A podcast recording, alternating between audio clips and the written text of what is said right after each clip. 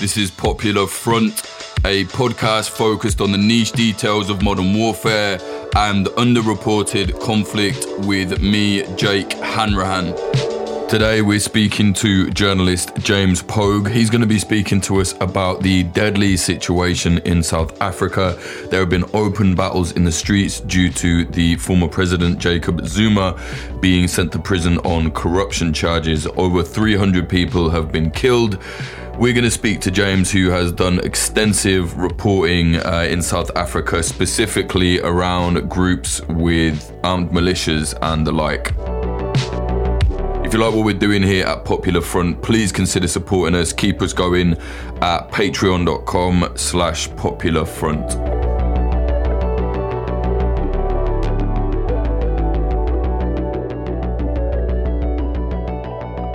Let's start with what is actually happening right now in South Africa. Last I read, I think there's over 100 people have been killed in, you know, open street clashes. It's like urban warfare from some of the videos I've seen. It looks like that what the hell is going on? I understand it's something to do with Zuma, like something to do with this one, that one, like all sorts is going on. Maybe, maybe just give us, you know, an idea of why this is happening right now. There's an official version of what's going on, mm. uh, which keeps changing. Uh, that the government has been I mean, to put it kindly, it seems like they're trying on explanations for size, uh, and nothing seems to be sticking. Um, so just to sort of to give people a picture, if they haven't been following the actual measurable events, there's a grab bag of chaos that I can describe. Things kicked off when uh, Jacob Zuma, the former president, was sentenced to 15 months in prison uh, for defying an order by the South African Constitutional Court to um, appear before this commission that was investigating corruption during his tenure uh, called the Zondo Commission. And basically like this created a showdown in South Africa. And different people describe the showdown as between different groups but the easiest way to look at it is actually as a showdown within the governing ANC party which has governed South Africa since uh, the beginning of democracy. And so roughly speaking there was a Zuma wing and a sort of more proper minded and supposedly reformist wing headed by the president Cyril Ramaphosa. Um, and when Zuma went to prison, uh, which was to some people a surprise, some people thought he wasn't going to turn himself in. Uh, when Zuma went to prison um, and was kind of surrendered himself at his lavish palace surrounded by Zulu warriors in traditional attire and all this stuff, it was a big thing. Um, quickly things developed that some people began to describe as an attempted insurrection. Um, and so kind of the kickoff point for for that version of events was when the N3 motorway between Johannesburg and Durban, which is uh, Africa's biggest port, um, and Johannesburg is of course the kind of financial uh, and economic capital of South Africa. Uh, the N3 motorway was cut uh, deliberately, it seems, by um, the burning of, I think, 39 trucks. And then stuff started to spiral uh, very, very quickly. Durban's port was shut down, uh, pharmaceutical warehouses were destroyed, um, lots of logistics and transportation nodes were attacked, possibly in coordinated fashion.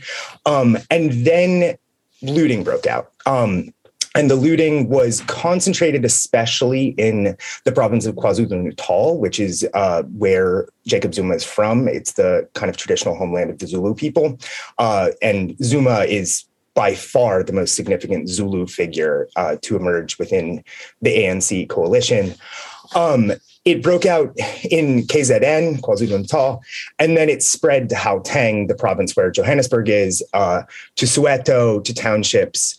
Um, and this became a much more sort of disorganized and chaotic moment where uh, the big thing was that malls were looted um, around Gauteng and and the environs of Durban. Uh, and at some point during all this, and you have to kind of forgive me because I'm not sure the dates, uh, but at some point during the looting, um, there a, a big, big presence of kind of white and Indian militias began taking over the streets of white and Indian areas, uh, particularly uh, kind of in the region around Durban, between there and Pietermaritzburg. Um, and this set off probably the biggest and the biggest underreported thing that happened in the chaos of South Africa the last few weeks, when some reports I've read are like 39 people were murdered by white and Indian militias usually without much uh, kind of hesitation or ado. A lot of black people were pulled out of cars, cars were burned. Mm-hmm. Um, and this has set off a very, very deep rage. And like if you go on South African Twitter right now, I mean, the the area where a lot of people were killed was called Phoenix, which is a historically Indian area.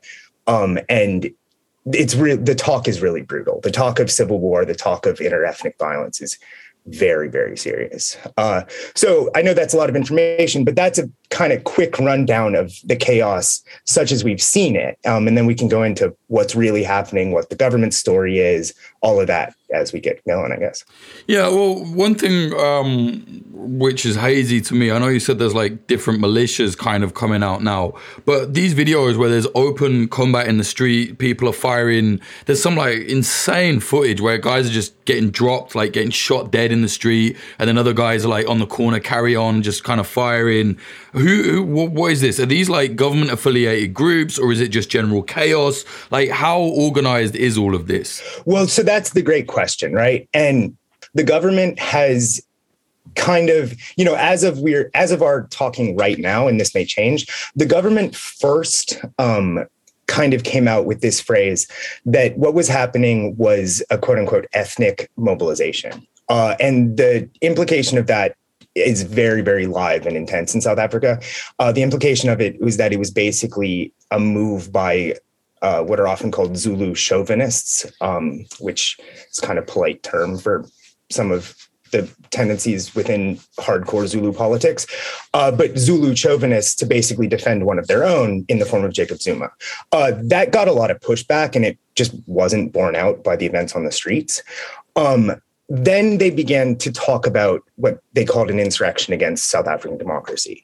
Uh, and that was something that has, you know, that, that's something that they at least have enough evidence for to have arrested some people. Um, and so we can kind of get into what these factions are and and try to piece apart what the factional infighting in the ANC is. Uh, it may it involves a little history, but basically the ANC is bitterly divided between a group that is more or less loyal to Zuma, but to some degree simply loyal to their own pocketbooks and political patronage. Mm. Uh, that it goes by the name the RET faction, which stands for uh, quote unquote radical economic transfer uh, transformation. Um, and RET is kind of representative of what used to be the left of the ANC, um, you know, which is historically backed by communists, trade unions, um, kind of radicals who some of them have broken off, some of them have become wildly corrupt and basically mafia figures.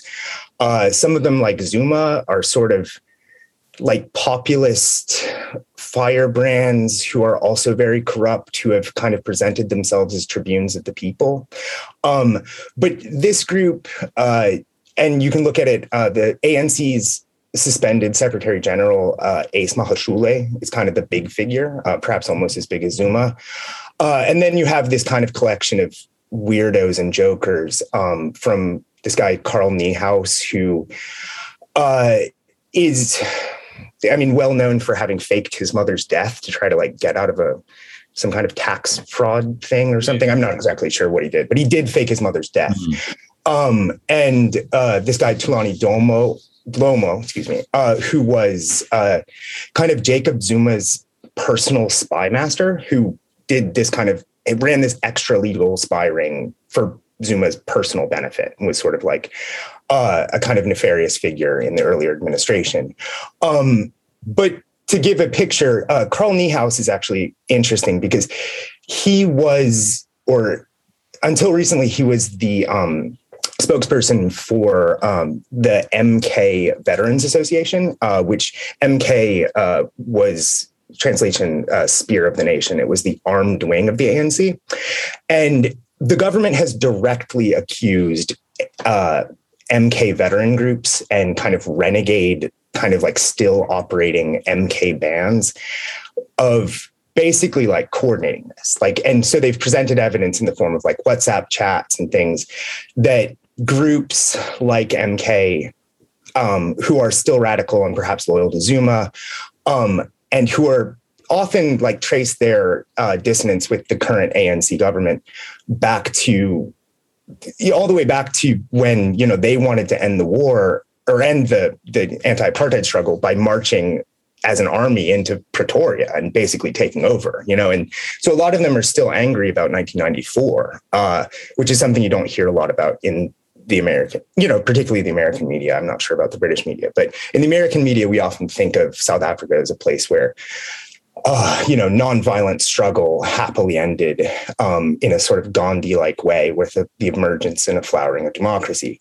That didn't really happen, um, and the ANC inherited a legacy of politicized gangs, of factional militias, of tribal divisions, um, and all of these are still present. All of these are still uh, present very much within the ANC itself, to say nothing of the rest of South Africa.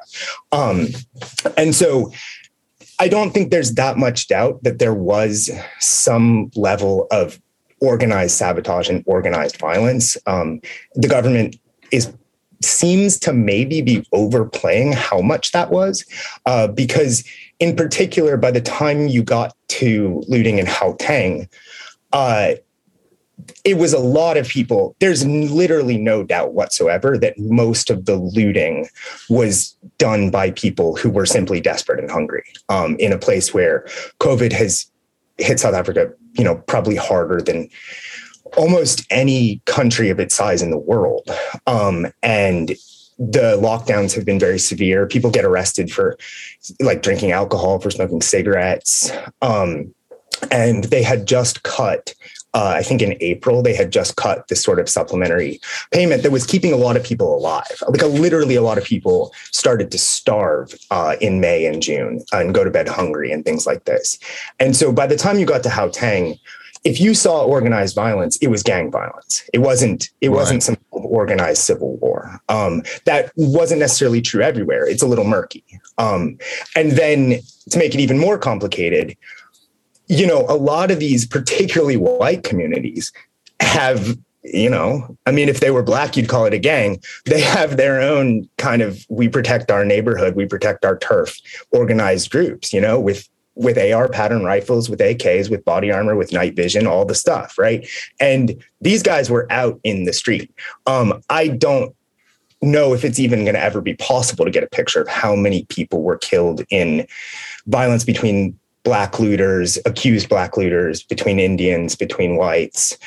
It's going to be tough to ever get a picture of that. Um, but there was definitely some, and we're already seeing arrests. We're already seeing, you know, video reports and things like that. Right. Sounds very, very dodgy. Um, what's the what's the current situation now? I, I, understand things kind of calmed down a little bit in terms of the open combat. Um, but what's going on at the moment? Well, so this might be a good moment to kind of delve into the divisions in the ANC because what well so to give a quick picture and then and then we'll do that um as far as i know as of when i checked this morning i think 339 people have been killed mm. uh the roads particularly you know the N3 and the N2, the big motorways. Uh, those are open again. Um, they opened with a lot of fanfare. Uh, you know, big convoys of trucks, uh, and um, you know Durban's port is open. Uh, the stuff that is going to be really really tricky uh, and that is going to impact people in ways that don't make the news is. You know, the pharmaceutical distribution warehouses in KZN are gone. Like they were burned um, almost all of um, the chain of pharmacies in Durban. Or I, I mean, I don't want to say this. This is something I read. I'm not 100% sure this is true. Uh, but I read a report that like chain pharmacies in Durban had been looted and targeted. Uh, and so there's very few pharmacies around. Uh, food prices are, of course, going to skyrocket in a place where, again, people think of South Africa as a developed economy. It is in certain ways, but it is not for at least 50% of the population who live in absolutely abject poverty of the kind that you would associate with anywhere else in, in sub-Saharan Africa, um, and perhaps worse in some cases. Um, and so the kind of the logistical and the um, kind of like health and simple like subsistence level needs of people in uh, places like Soweto, um, which is often considered a middle class place, but has uh, outlying areas that are desperately poor shanty towns. Um, those are places that are going to be really hit hard. Um, and those are places where the unseen effects of this are going to go on for a long time. Um, as far as the political situation, we're probably now going to see a real reckoning in the ANC and a kind of we're already seeing to some degree um, a, a, an emerging power struggle that is going to have to come to a head, and that you know it's not necessarily certain that South African democracy will survive. To be honest, it's that bad. Yeah, that's serious. Oh yeah, I mean, I think I think this is a moment for people who and I don't, I don't mean your listeners who are often quite up on this stuff, but this is a moment for the international community to really take stock of what's happened and failed in South Africa. And to possibly get past this idea that you know people loved to make Zuma into this buffoon villain who ruined South African democracy. And I'm the last person on earth who's going to get up here and defend Jacob Zuma. But the problems are not unique to him.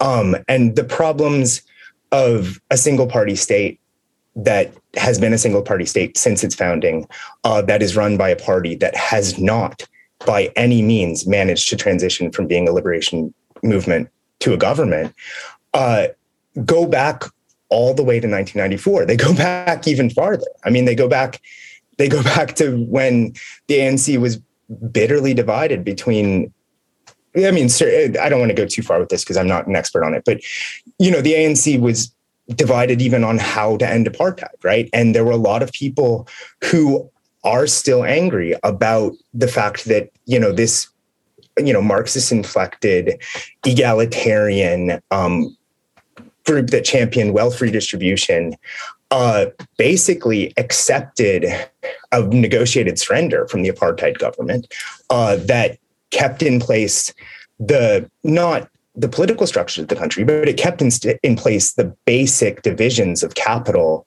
and the power of, of white money in the society.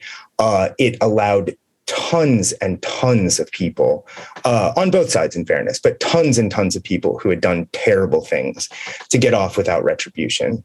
Um, and, you know, it papered over tribal divisions. Uh, the ANC is has often kind of presented itself to the world as a non-tribal organization. But you know, back before the end of apartheid, people called it the Cosa Nostra, Xhosa Nostra, sorry, like because it was the kind of the Xhosa mafia, um, and you know, it fought a brutal, brutal internal war with um, the Zulu Inkatha Freedom Party, uh, which had its own problems. Um, but all of this stuff began long ago, uh, and it, you know, when Thabo Mbeki uh, kind of designed the economic reforms that came after the end of apartheid, uh, they quickly reshaped South Africa into this kind of, you know, classic IMF-friendly model of a of an emerging of an emerging economy instead of the quote unquote radical economic transformation that a lot of people were hoping for. Instead of this kind of egalitarian uplift, um, and this gets to the really tricky parts of all this, which is that when that happened, um, quote unquote, wealth redistribution towards the Black majority uh, was going to be conducted by this program called Black Economic Empowerment, right? And BEE was a nice name for something that was basically I'm going to get in trouble for saying this, but honestly, it's kind of true. It was basically institutionalized, um, a kind of institutionalized form of like how the East Bloc nations like sold off their assets and created a like a class of state-linked billionaires. Mm. Um, because what you did, and Cyril Ramaphosa, who was the chief, he was now the president of South Africa, was the chief negotiator uh, with the National Party um, in the talks that basically led to the end of apartheid. He was he was the voice of Mandela, who was by that point, to some degree, largely a spiritual figurehead and and you know a guy who was liaising with the international community and providing moral support. Um, Ramaphosa was the chief negotiator, and Ramaphosa. Um, was also the chief beneficiary of a system that basically would allow pretty well connected people, generally ANC figures, to get what were essentially free shares of companies. So Ramaphosa was friends with this mining executive, um, this guy Manel, uh, who you know he would like fly fish with and stuff. And in you know Manel talks about this. He he basically loaned Ramaphosa 25% of companies. And then Ramaphosa would get a seat on the board, and he would be expected to pay back these wildly valuable shares with dividends from the company that he was now working for, right? And so he's on the boards of all these places. He owns every McDonald's franchise in South Africa. And it's because of his political connections. Um, and so this was kind of institutionalized corruption. That's maybe a strong word for it, but it was institutionalized unfairness that elevated a number of senior ANC figures very, very quickly to great wealth and status. Um, and kind of allowed them to say, look, like we have an emerging black class of, of you know, some of them are billionaires. Um, and South Africa is moving along uh, very quickly and it, it's all so thrilling and we have democracy. Uh, but you were institutionalizing a party where political connections equaled money um, and where you know, you had all of these factions. Many of them were still armed, uh, legally or non-legally. Um, you had all these competing personalities. You had all these competing ethnic divisions, and it all had to take place behind closed doors. You know, because elections in South Africa basically just confirm the ANC's power, right? And there's always noise every time there's a presidential election. Oh no, is the ANC going to lose seats? Is the ANC going to do this? But they always retain power, right? And so South Africa is you know, there, there's no other way to describe it. It is a single party state. You can call it a democracy too, but it is not a multi party democracy. And mm. that has had wide ranging implications. Um, and it's going to kind of forever um, unless something changes. And we may be seeing the ANC about to split. Um, that's something that a lot of people are talking about. Uh, however, it's something people have talked about for years. And, you know, they may also just be so entrenched that this kind of infighting is going to run the country entirely into the ground. Um, but that's a long way of saying that I I think often um, the Western media in particular has portrayed the current president Ramaphosa as this kind of saintly figure who's going to come in and try to clean things up. And I think the biggest lesson to take from this is that that job might be beyond him. And he also may not have as much credibility within South Africa as people like to portray. Yeah, um, doesn't sound good. It sounds like if there was ever a time for them to split, as you said, it would probably be now. Um, I, I know, I know. There's been like obviously all the all of these street clashes, and a lot of it is affiliated with you know this wing of the government, that wing of the government. Um, but what what have the government actually done to try and stop these clashes? Like, if anything. Well, so even that is a little confusing because, mm. um, you know, first they mobilized a bunch of police um, who, you know, I mean, we don't have to go too far into the the SAPS, the South African Police Service, but they, you know, they arbitrarily arbitrarily arrested tons of people. Um, you know, there's shootings. Uh, the police are themselves often corrupt. There are videos of the police themselves looting. Um, and so then they called up the army. Um, and the the South African National Defense Force uh, was supposed to provide more or less on the spot 25,000 people. Um, again, as of this recording, I can't say that's not going to happen. Um, but there's a lot of really credible questions uh, raised by, you know, like former generals and, and people in the know who are like, they don't actually have the operational capacity to do that. Um, and so I'm not actually sure if that full mobilization that they claimed did take place. Um, but the army the army mobilization is i think a really key thing to note here because it looks like, hey, the government said we're bringing in the army, and then they bring in the army and things calm down, all's well and good. Um, that's not, at least according to people I've talked to, um, that's not how it was seen on the street. Um, the army, at the very first deployment of the army, actually brought more people out onto the street because they felt um, even people who were not, you know, Zuma loyalists, who weren't Zulu, uh, you know, none of these things that people are throwing at all these uh, all these looters as accusations. These are people who are just furious that the state would bring in the army against poor people who were desperately looting. Um, and it brought out a lot of angry people who hadn't been looting before. Um, I don't have any numbers on that. That's just anecdotal things that people told me, but it tracks and it tracks well with the fact that, um, you know, the kind of radical firebrand outside of the ANC, who used to be the youth, the uh, youth wing leader, uh, Julius Malema, uh, he repeatedly warned the, the government, like, hey, don't bring in the army, don't bring in the army. Um, and, you know, even generals uh, who are retired and, you know, um, at least one of whom I think is pretty well respected. I'm not an expert on South African ex generals, but uh, one former MK commander uh, was really, really angry about this. And he was like, this is not the role of the South African army to settle an intra-party dispute. This is this is an absolute abuse of state power, an absolute abuse of the defense forces of a nation. Because what you're doing is using this this army to basically settle a political score. And I, I, repeat that because I think that's how a lot of people on the street interpreted it.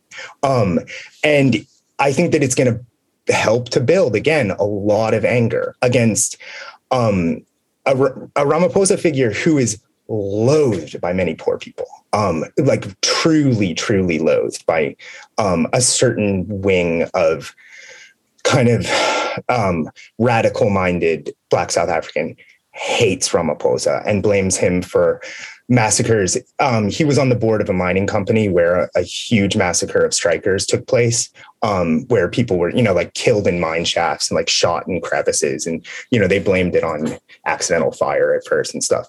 Uh, Ramaphosa was on the board for that. And people remember that. And people think of this as kind of, not all people, but a lot of people think of this as a kind of recapitulation of Ramaphosa's basic disregard for poor people and disregard for the voice of the streets. So a lot of anger directed towards this guy.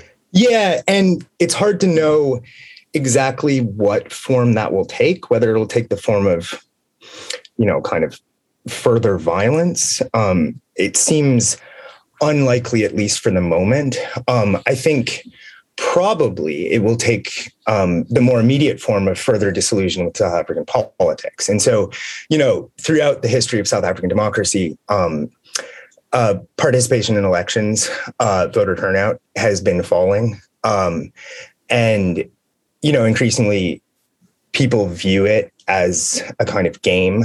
Um, again, a game largely played within the kind of opaque world of the ANC. And I mean, this is this is speculation that goes a little goes a little far beyond um, what might happen anytime soon. But um, Ramaphosa, who again tries to portray himself as this kind of, you know, reformer with clean hands, his vice president, the vice president he appointed in I think 2018, uh, David Mabuza, was like is one of the most corrupt people in South Africa. Um, there's a New York Times story from yeah again 2018 that you know describes how in the province that he governed, he used to be the education minister there and like mobilized teachers to bring himself further into power. Um, 20 ANC officials over the course of just a few short years were murdered, um, often like just after they had spoken out about corruption. Um, and he kind of used this massive patronage network to build a a kind of power base of um, ANC voting delegates that made his pretty small province into a bigger force within ANC politics than Gauteng, which is, um, you know, the the most economically powerful and I think the most populous province in South Africa. I may be wrong about that. Um, and so this guy, this guy used that power and a, like a nakedly corrupt uh, system of more or less complete patronage, like dedicated to his sole person, to become vice president of South Africa. And every vice president who has served under a, an ANC president has gone on to then run the state. And so, like, you know, the, the crazy question about like whether Ramaphosa can maintain his legitimacy and at least enough power to effectively govern is like the people waiting behind him are not great. Yeah, it's going to be, you know, it doesn't sound like there's anyone coming to save anybody. You know what I mean? Um, you were talking about these these militias at the start. So you said there's like kind of an alliance or something between like white militias and Indian militias. What what is that? What's going on there? Tell us a bit more. A couple things with that. Um, as far as the alliances go, my direct knowledge is limited to the fact that I've seen white guys and Indian guys patrolling together, um, and that I've heard you know reports from uh, from my fixer um, that that was happening, um, and I think he saw it. Uh, it's kind of interesting because that area of Phoenix, um, I I hadn't really known much about you know, I, I, didn't really place the name when I first started hearing about these killings, uh, but it turned out that actually I had gone through there because someone I knew had actually worked in an Indian-owned shop there, and that uh, is maybe indicative. Um, you know, he's pretty typically minded South African guy, um, and the just absolute vitriol that he said to me about Indian people uh, was was pretty shocking. Um, and uh, it's a reflection of the fact that there's, you know, a lot of Black people think that Indians are in South Africa are very, very racist towards them and very, very. Um, you often hear the word sort of like high handed, things like that.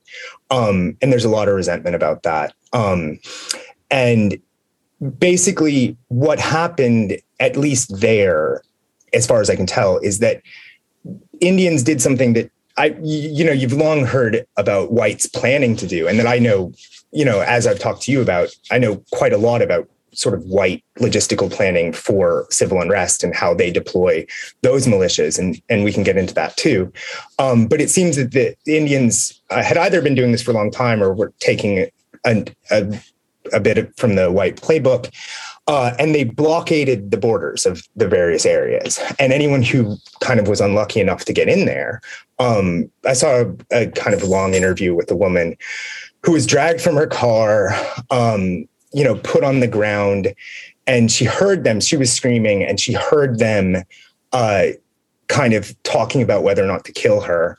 Um, she claimed uh, that she had you know just bought this car and she had saved up a lot for it uh, and that it you know, she put her whole life savings into it and they, they had her watches they burned it um, and so you know and that was just one report from someone who survived right yeah uh, and so the south african police minister went there and talked rather tough but and I think a few people have already been arrested. Um, I'm not sure if anyone's been charged with murder. Um, but this is something that, you know, is neither unique to that area nor is going to go away or be diminished anytime soon in South Africa. If anything, uh, this kind of like n- neighborhood or suburb by suburb uh, militarization, essentially. I mean, lots of suburbs in South Africa just have essentially you know their own mini military to police their borders in, in events like this and this is only going to drive that further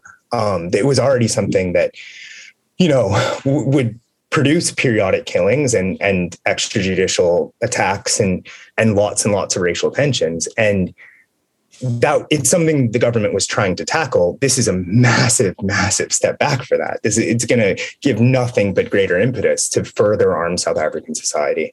Um, and of course, the fact that I, I, forgot to mention this, of course, the fact that lots of arms were looted during this time is going to give further impetus to that. Um, there's an ammunition factory.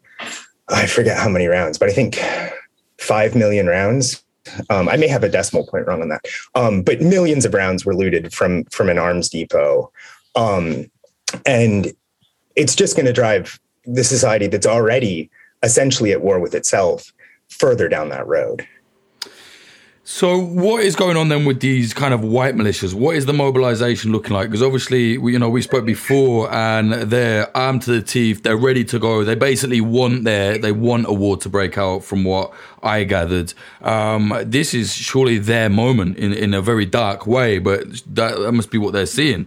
Well, so I mean, people who listen to this before or listen to the earlier interview probably already heard some of this, but um, it's kind of interesting. The big white militia that I was sort of traveling around with and reporting on um, a couple years ago, it's crazy to me how similar this event was to the plans that they had already had. So they have these plans that were, you know, in theory, designed by a prophet named Siener van Rensburg in the early 20th century, who predicted a, civil war between the races and that a kind of reassertion of a white free state in South Africa. And they, have been planning for that for a long time.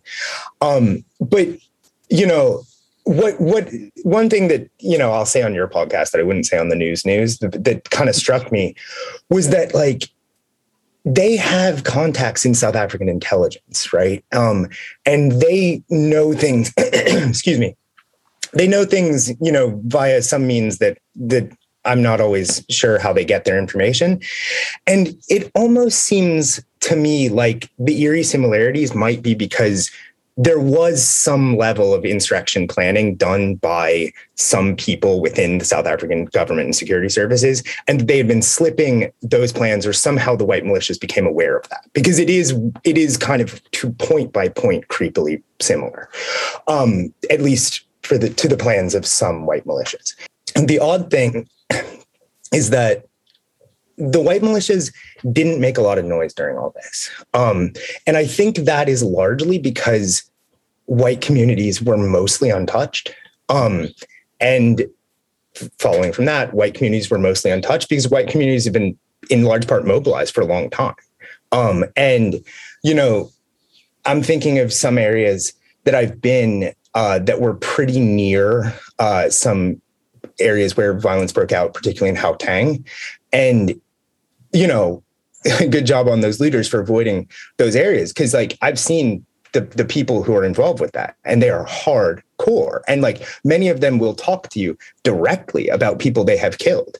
Um, and these are people who grew up you know, after the violence at the end of apartheid, who never served in the South African army. They just grew up in this zone of we defend our communities and we've been armed since we were kids.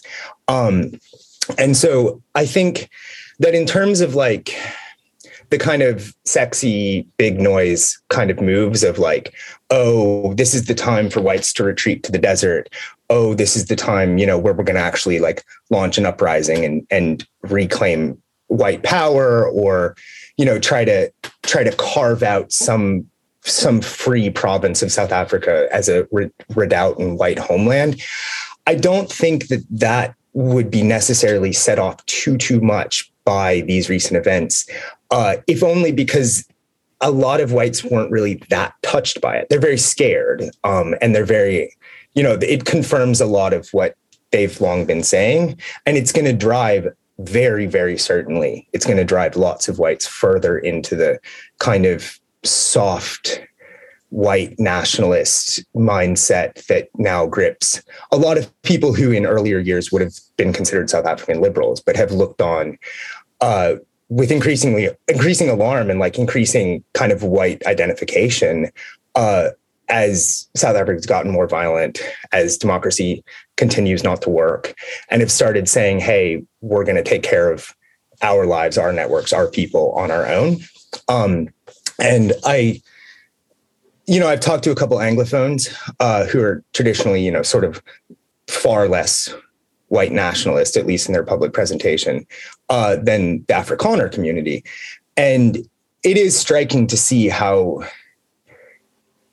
you could call it casual racism. You could call it a certain level of realism about like their people with stuff and money and nice homes in a and nice cars in a increasingly violent society uh, but where they have increasingly started to talk like hey we're a white community under threat and we as whites must think about how to forge a white future on the southern tip of Africa. And I think people always thought like that, but it's become much more unavoidable to hear people talking like that. Um, I remember this was a couple years ago, but I remember uh, Rian Malan, who is super famous for writing this book, uh, A Traitor's Heart, which is sort of like this kind of grand document of of an Afrikaner who was trying to be a liberal and trying to believe in a diverse South Africa, and was, he called himself a traitor because he was a traitor to his, you know, governing Afrikaner ideology, and he's writing op eds where he talks about feeling like Anne Frank. Uh, he talks about feeling like there's a looming Holocaust, um, and that that to me was really striking. Um, you know, like this is a guy who made his name as what in South Africa is called a liberal, which is basically a white person who believes in diversity. And I think if you, I mean, I don't, I don't know the guy, but judging from his op-eds, I think if you looked in his heart of hearts, he's starting to think like, well, white people got to do for white people. And that's, that's a really alarming change. Um, and it's happened pretty quickly. I mean, it happened largely, you know, it started with the land question, and this is going to really, really drive it forward. And what about on the other side of things? So, like, obviously, there, there's a lot of black people are fighting um, right now within all these clashes. Um, there must be people kind of forming their own militias on that side, no? Oh, absolutely. Um, I mean, I mean, but like, I mean, white people have militias, black people have gangs, right? That's how people talk about it, and uh, like, it, it's kind of it's a silly shorthand that journalists like seem to like never endingly repeat. Um, but so, you know, what is what is a gang and what is a militia? Um, it's frequently just the difference between like what color skin the person has when they join it. Um, but so, you know, they're particularly like South African black life is run through with what if white people had them would be called militias. And this is stuff, I mean, from anything like, you know, organized taxi groups, which are extremely powerful and very, very like armed and militant in South Africa. Um, and so like, for example, one of the one of the guys who um, who is alleged to have helped organize this this insurrection was forced by the taxi union to tour um, some of the looting damage and like was basically like extorted to go there because he was scared of them um, and it, there's like there are like videos of it. He looks really, really uncomfortable. Um, and so the taxi drivers, for example, uh, were major figures in actually blocking a lot of the looting. Like they organized themselves into an armed group that stopped people from uh, from looting certain areas. Um, so the taxi drivers are one. Uh, there are these people called zamazamas who are basically like uh, ad hoc gold miners. Um, and that's a brutal, crazy world of people who go down in abandoned mine shafts for months and months and months uh, to look for the scraps from shut down mines. And it's incredibly dangerous.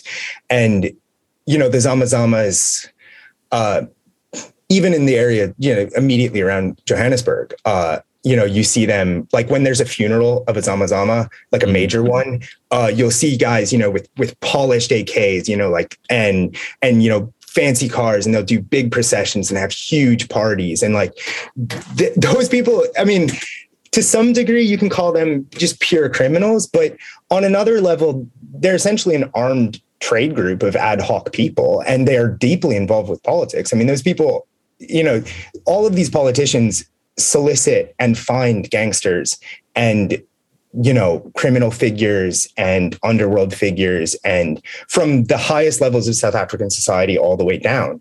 And they make links with them you know and very frequently it's hard to tell the difference between you know anc people and pure gangsters. Like and and so so I, I, that's a long way of saying that like i don't think it's a question of whether in kind of the vast black majority of South Africa, there are going to be militias. I think that militias are very, very much a presence, and um, they're already something that has existed for a long time. It's just we don't call them that.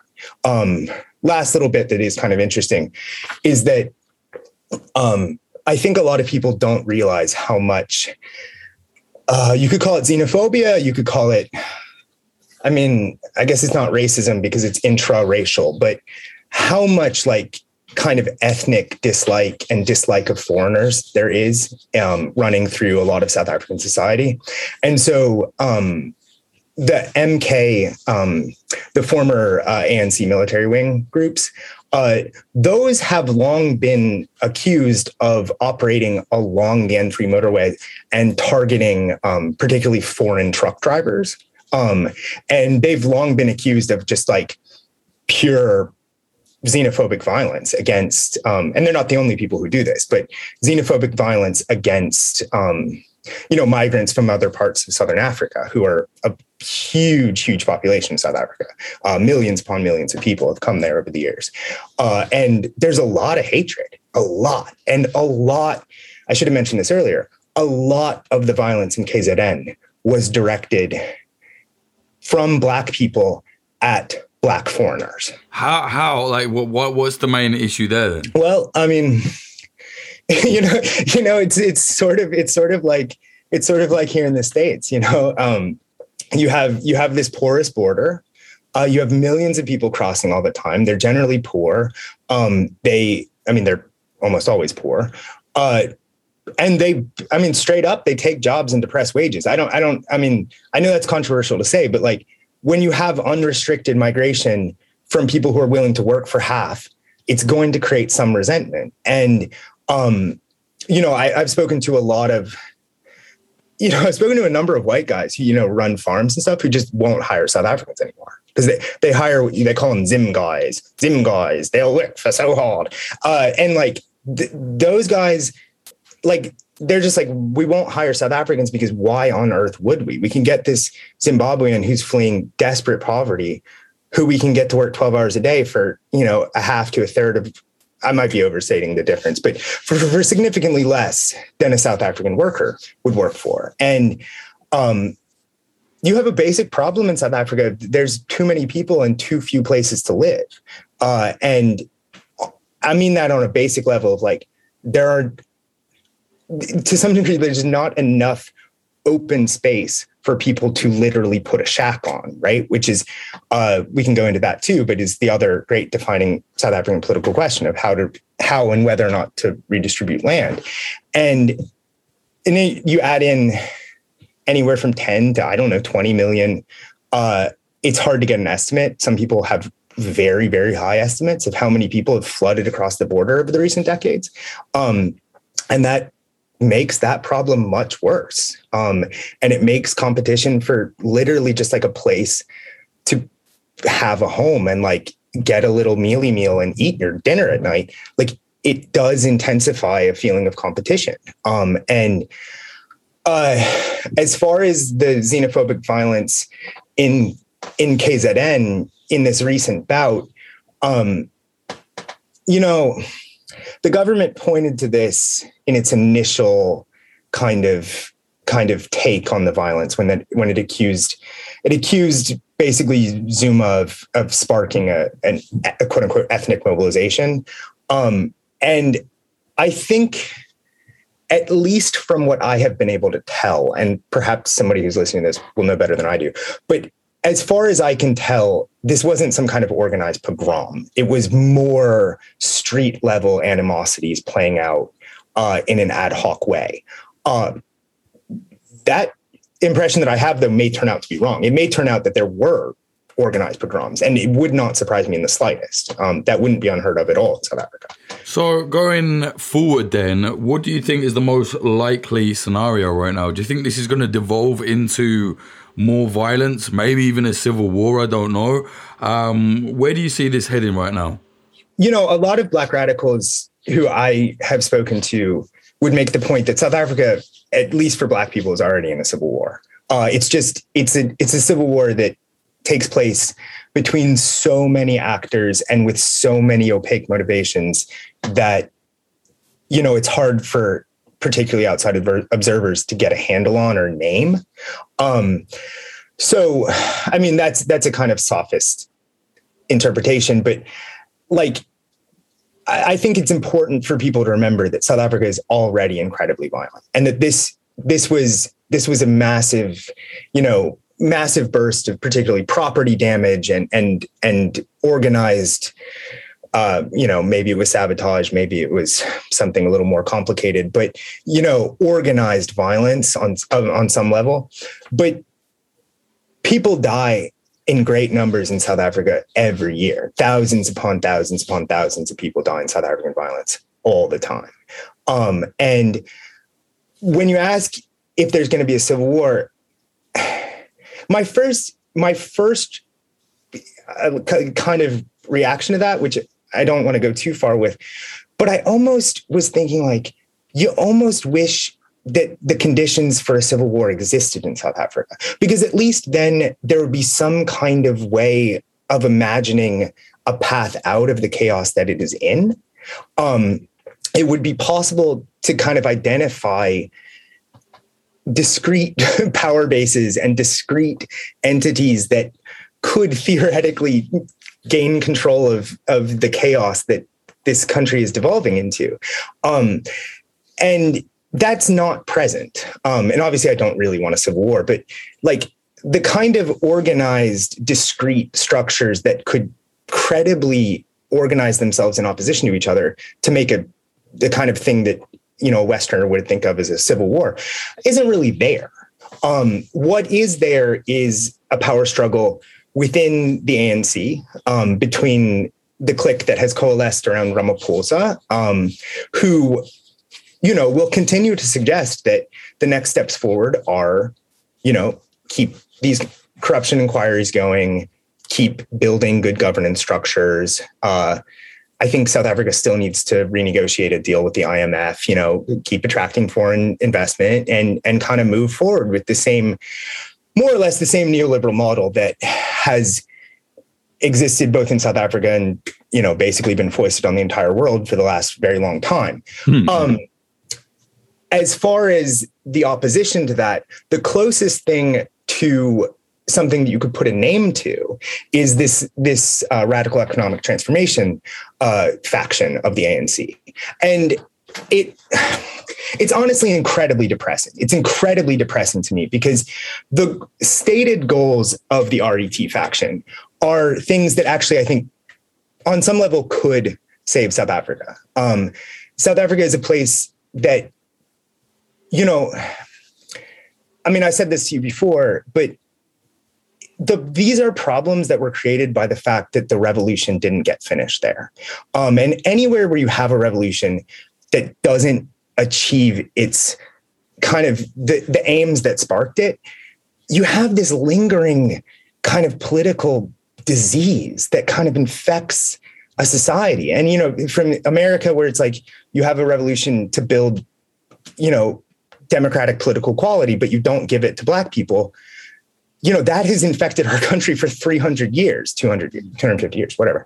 Um, you know, in Ireland, you know, you were supposed to build an, uh, like an Ireland that was united, Gaelic, free, and socialist. Well, to some degree, none of that happened. Uh, and Ireland's been dealing with the consequences and been dealing with violence and upheaval ever since. Um, and South Africa, uh, you know, the promise was not, hey, we're going to have a democracy where black people control, for example, you know, 23% of the value of the Johannesburg Stock Exchange, and where 75%, if not more, of the land is still owned by whites, and where great numbers of people who committed brutal crimes and oppressed the country for almost a century, uh, you know, get off scot free. Like that was not the plan. And as much as you know 1994 is this moment of like great hope and, and optimism and, and excitement like i think the average south african has experienced something where they're almost as excluded from the South African economy. Many people are, uh, as they were during apartheid, um, and they are. They have seen a class of often quite corrupt people emerge and become incredibly wealthy by leveraging political connections. And they've seen, you know, essentially a white class of billionaires, and you know, a, gang surrounding um, the area of Stellenbosch uh, uh, in the Cape, you know, remain the billionaires and remain, you know, sort of the richest people in South Africa.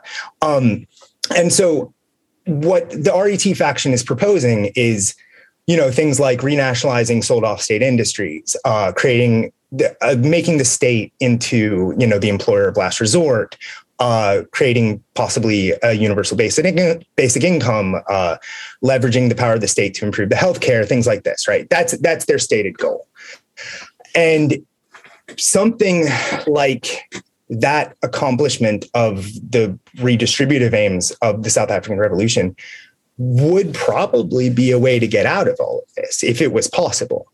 The problem is that the people who are pushing that are, I mean, fucking buffoons and they're fucking corrupt and they're, I mean, they're gangsters. And um, I mean, we didn't even go into to why Zuma is in prison in the first place, but uh, the the short version of it is that he basically gave away the state to this family of you know former like computer shop owners uh, named the Guptas who are now uh, you know living comfortably in Dubai. And gave away the state in a degree that's almost, I think, unimaginable to many people uh, who think of South Africa as a, you know, a, a, modern major democracy. Which, when you say gave away the state, what do you mean by that? so I'll give you examples. Uh, so Zuma's son, at one point, Zuma's son brought in a deputy finance minister and said, okay, if you want, we will pay you X number of hundreds of millions of dollars. And you take over the finance ministry, uh, but you got to play ball with us. And the Guptas, this again, you know, this this family that rose to absolutely sudden wealth, like they're Indian, which helped to um, has done nothing for um, sort of racial relations in South Africa or the the image people have of Indians in South Africa, which is unfortunate. Uh, but the Guptas are in that meeting. The Guptas are there handing away the finance ministry of a major international power. I mean, you know, one of the biggest powers in Africa. Uh, the Guptas the Guptas, one of the things they did was um, they forced the South African state airline to cancel uh, an air route to, I think, Mumbai, uh, because they owned a competing like shitty airline, and they um, they didn't they didn't want uh, South African airlines like competing with their customers, so they would just do stuff like that, like like levers of power over the state that went from the absolutely minor like questions of how to run a like a not very good airline to the highest highest functionings of an international market economy. Um, and you know and they reached you know it wasn't just zuma. It was not by any means just zuma. And so um like ace magashule who was well is currently is currently the secretary general of the ANC his son had a sinecure job with the Guptas. Um, and he's, you know, he's closely linked with Zuma and he's probably going to get expelled. But this rot went very deep. Um, uh, the extremely, extremely well respected and uh, kind of much beloved by the international community, former finance minister uh, Nene, uh, he's somebody who is so beloved by international markets that you'll see like when it when it was proposed that he was going to come back to the finance ministry the south african rand shot up in value um, and then like three months into uh, i'm not sure how many months but a very short time into his tenure as finance minister under ramaphosa not zuma uh, it emerged that he had met with the Guptas and he was out, you know, almost instantly. Um, and their corruption of the state you know, it, it, it's taken forever, forever to piece apart, and that's that's a lot of what this this um, kind of commission that eventually led to Zuma's arrest is investigating. Um, but I illustrate this because unfortunately, the radical economic uh, transformation clique uh, which presents itself as these tribunes of the people and they're going to you know they're going to redistribute wealth and they're going to reorient the state towards common people and they're going to you know to some degree save south africa. I mean these people are not going to do that. They don't give a flying fuck about the average south african at least on the evidence of what they have done. Mm. and it's really unfortunate because it's co-opted what could be an actual political mobilization for redistributive policies. It's, it's made everybody who pushes those look like a radical economic transformation uh, buffoon. And, um, you know, to give a really good example that I think people who are kind of interested in the, the kind of nitty gritty details of international policy and, and dark dealings and stuff, um, you know, Zuma often portrays, himself, as do many of the kind of self appointed tribunes of the South African common people. He often portrays himself as this kind of crusader against quote unquote white monopoly capital right? And and so that you know and that's that's a phrase that's directed at the legacy legacy rich families of you know the apartheid era like like uh, the oppenheimers who were involved in de beers and you know mining magnates and things like that right? But so the way that white monopoly monopoly capital became a phrase of like particular salience and like intense political division in south africa is in part not entirely but in part because the guptas hired a um, a British, which you probably know about these people, a British PR firm called Bell Pottinger, mm. uh, to, I mean, it's almost unbelievable. They hired them to fan black rage against white monopoly capital as a way of buttressing Zuma's portrayal of himself as a tribune of the people and ensuring that the Guptas and Zuma and that gang of absolutely corrupt, nefarious. I mean, I, mean, I, I, don't like to call them buffoons because they're not. They're too smart to be buffoons. They they they're they're very good at what they do, but what they do is destroy a state and rob a people.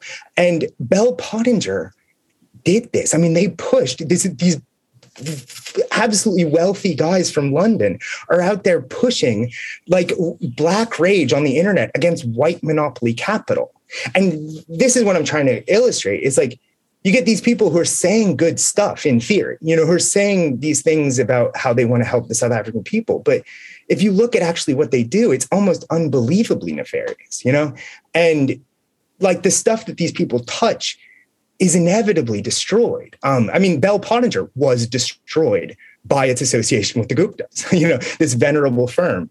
Um, but as far as consequences within South Africa, they have not emerged. Uh, to Ramaphosa's credit, and I know I talk bad about him a lot, I'm not a fan, but to his credit, he has pushed the anti-corruption thing really hard. And he is I know I said before that he is a figure who's engaged in this kind of like weird soft trafficking in in party influence to make himself fabulously wealthy and he is one of the wealthiest men in south africa um, but he has pushed the corruption stuff hard and i think it was a surprise to many that he did that the constitutional court felt that it was in a position to have zuma arrested i think it was a surprise to many that zuma allowed himself to be arrested.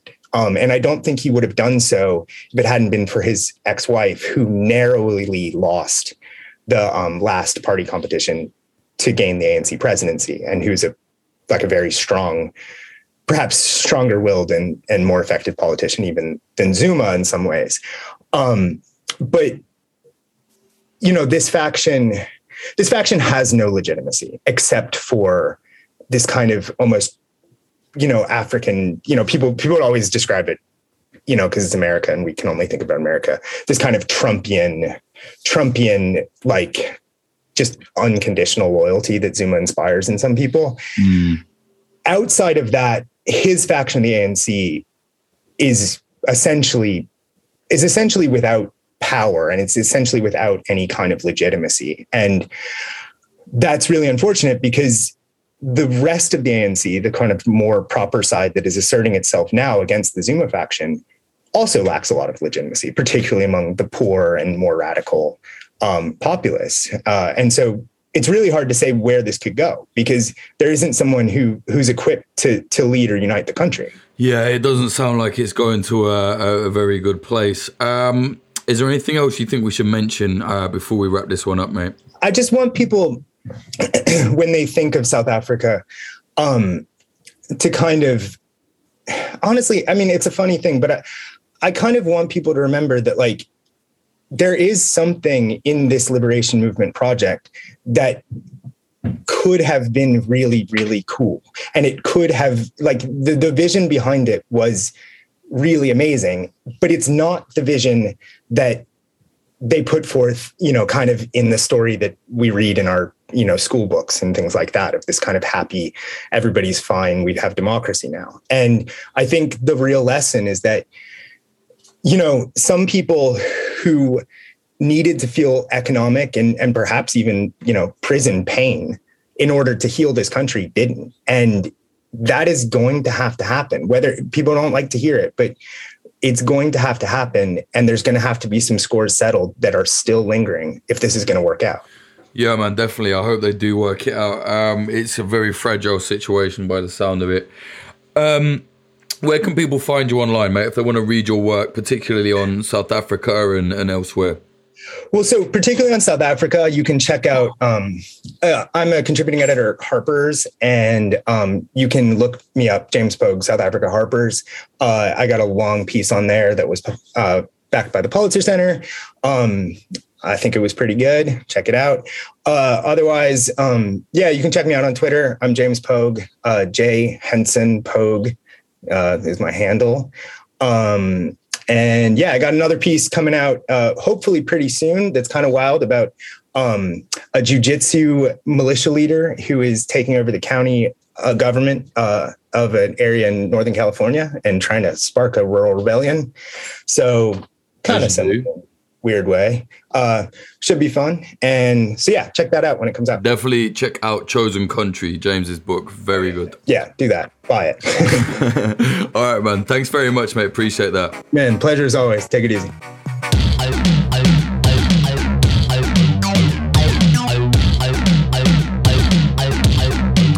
Was James Pogue speaking about the clashes in South Africa. Definitely check out James's work, especially his book Chosen Country. It's absolutely brilliant, really, really good work.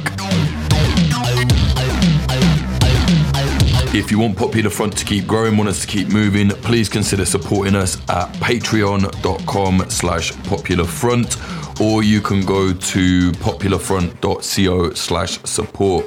Thank you to our sponsors in this episode. They are Oracle Coffee Shop in Portland, Oregon, USA. They're an independent coffee business selling only fair trade products. See them at 3875 Southwest Bond Avenue 97239. The episode is also sponsored by Grindcore House, a pair of independent coffee shops in Philadelphia, USA. One in South, one in West. Find them on socials at Grindcore House. Stop in, uh, tell them Popular Front sent you. The episode is also sponsored by Propagandopolis, an outlet selling and writing about historical conflict propaganda from around the world buy prints at propagandopolis.com. Use the promo code PopularFront10 for 10% off. Also, check out the series we're doing with them. There's a special line of Popular Front prints that is at propagandopolis.com. P R O P A G A N D O P O L I S dot com. You'll see it on the top, of the header on the banner image of the website. There's a section all for the popular front prints. This episode is mixed and mastered by Splicing Block. Definitely check them out. Just search for Splicing Block podcasts. Thank you very much to them. If you want to follow us on socials, uh, go to YouTube, youtube.com slash popular front. The Instagram is instagram.com slash popular dot front or the backup is popular front underscore. Twitter, uh, twitter.com slash popular front co. Uh, and again, the website www.popularfront.co. If you want to support us, if you want bonus episodes, all of that, go to patreon.com slash popularfront. Thank you very much to the high tier Patreons. They are Udoye Travis, Tom Petrie, James Leons, Kate, Ellen, Dan Ross, Thumper, Lisa Milgram, Lapita Valens, Bradley Davies, Brendan Crave, Pete Hesher, RX, A. Nickel, Travis Lieberman, Cherry, Ben Marshall, Dallas Dunn, LD50 Seattle, MJ, Meredith Waters, Adam H, Larson 8669, Karante, Bjorn Kirsten, Diamondstein, Jacob, Michael O'Connor, Zach Packard, Todd Cravens, Alexander, Nicholas Butter, Ron Swanson, JD, Jav, Ian Froese, James Colley, Tynan Daly, Michael Akakan, Ethan, Fitz Madrid, Ed Coulthard, Clayton Taylor, Mike Barone, Ben, Liam Williams, Chris Cusimano, Degenerate Zero Alpha, Jojo Arani, DR, Trey Nance, Amy R, Rubicon, Frank Austin, Amelia Me, Nawaiz, Christina Rivetti, Freya Northman, Ali Hunter, Moody Al Rashid, Bill Wilson, Andrew Hurley, Vida Provost, Brian McLaughlin, Tom Lochrin, Young Wasabi, Tony Bin, Adam Bergsnyder, JL, Stephen Davila, Anthony Kabarak, Dan Dunham, The Greg, Chad Walker, Diana Govanek, Lawrence Abrahams, Peter McCormick, Axel Iverson, Christopher Martin, Ryan Sandercock, and Moritz Zumbul. Thank you all so much. If you want to support us, again, go to patreon.com slash popular front music in this episode. As always, the intro was by Home and the outro was by Sam Black. Check his music out at samblackpf.com.